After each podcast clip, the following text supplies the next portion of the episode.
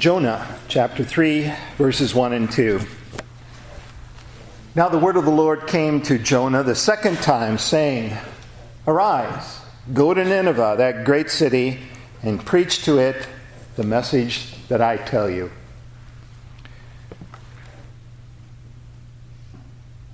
Would it be enough?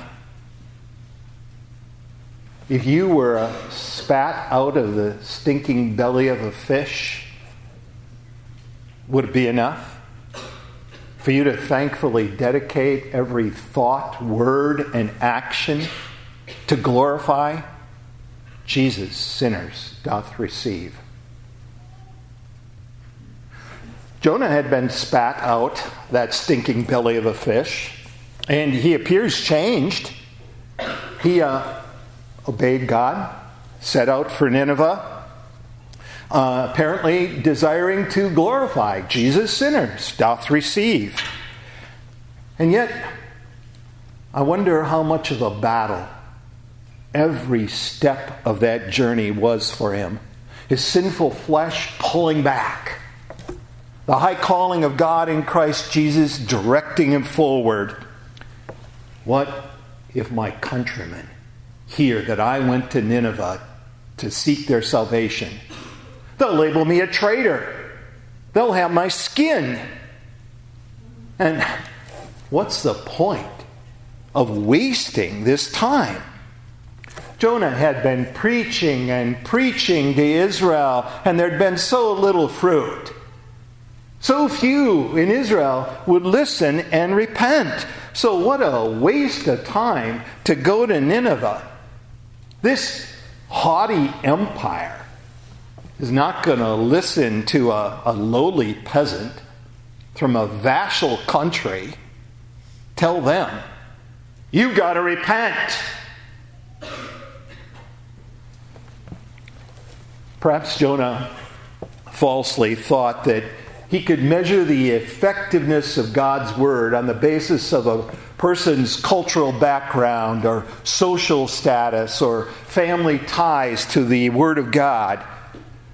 But Second Corinthians declares that God's word is mighty in God to the pulling down of strongholds and casting down high images and every high thing that exalts itself against the knowledge of God, bringing into captivity, yes, every thought to the obedience of Christ.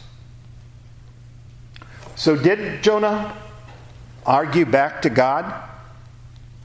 These Assyrians, Lord, they're known through the whole world for their wanton cruelty, delighting in torturing people, building their victory monuments with the skulls of their victims. They won't repent. They'll have me skewered on a pole and flaying me alive within an hour of my telling them, You've got to repent. And yet Jonah stumbled on. He'd seen the futility trying to run away from God's calling. And so he started preaching on the street corners, in the marketplaces. 40 days, and Nineveh will be destroyed. And then he watched. Probably the most remarkable revival in history. In Israel, so few would listen. Now the whole metropolis listened. And the king repented and commanded everyone to turn from their evil ways, to fast, to put on sackcloth, pleading for the Lord's mercy. Behold the miracle of grace that the Lord brought repentance and forgiveness to Nineveh. They glorified. Jesus, sinners, doth receive. This might raise a question. If God, in grace, could bring such a revival in Nineveh, why didn't He in Israel?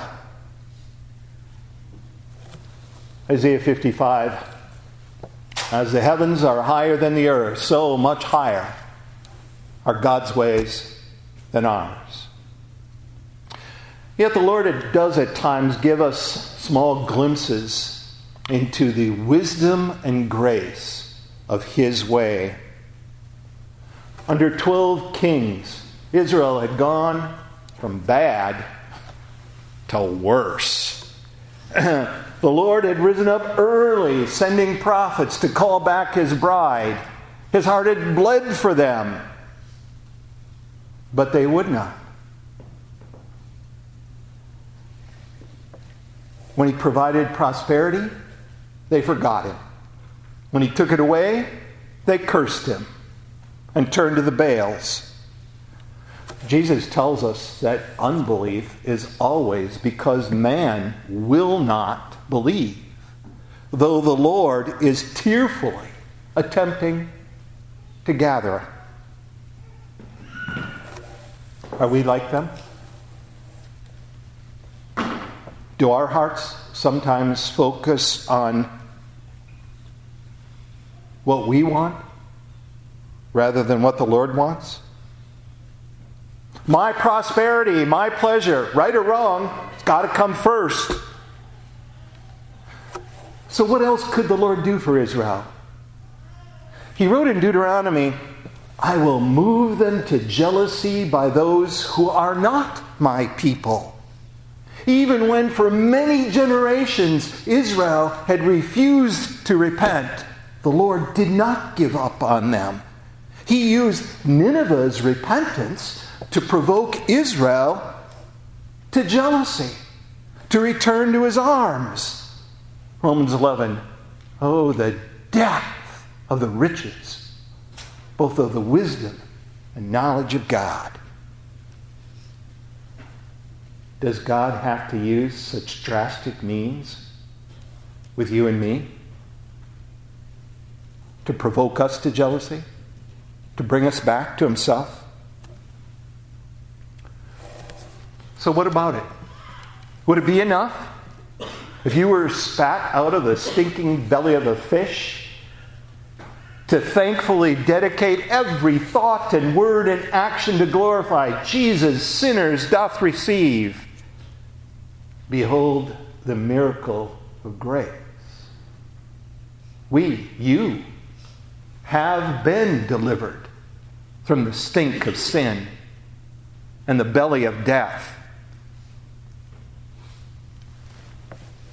And though we are thankful, even with our best intent,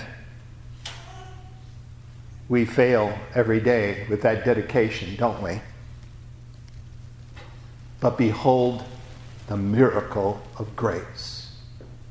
God's grace is new unto you every morning. Ephesians 2 For by grace you have been saved through faith, and that not of yourselves. It is the gift of God. Grace is giving you what you cannot earn or deserve. You have been saved. It's accomplished.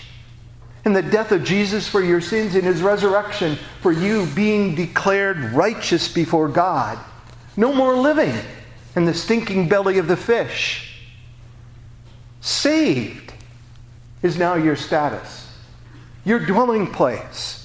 And faith itself is God's gift to receive His grace in your hearts. That is not a grace to be thrown in the gutter. That's a grace to be taken to the bank. A grace that you can withdraw from heaven's own bank every day because that is God's promise to you. This grace and this grace alone can renew us daily to again thankfully dedicate ourselves with every thought, word, and action to glorify Jesus, sinners doth receive. The Lord bless you and keep you. The Lord make his face shine upon you and be gracious unto you. The Lord lift up his countenance upon you and give you peace. Amen. Hymn 324. 324, stanzas 4 and 6.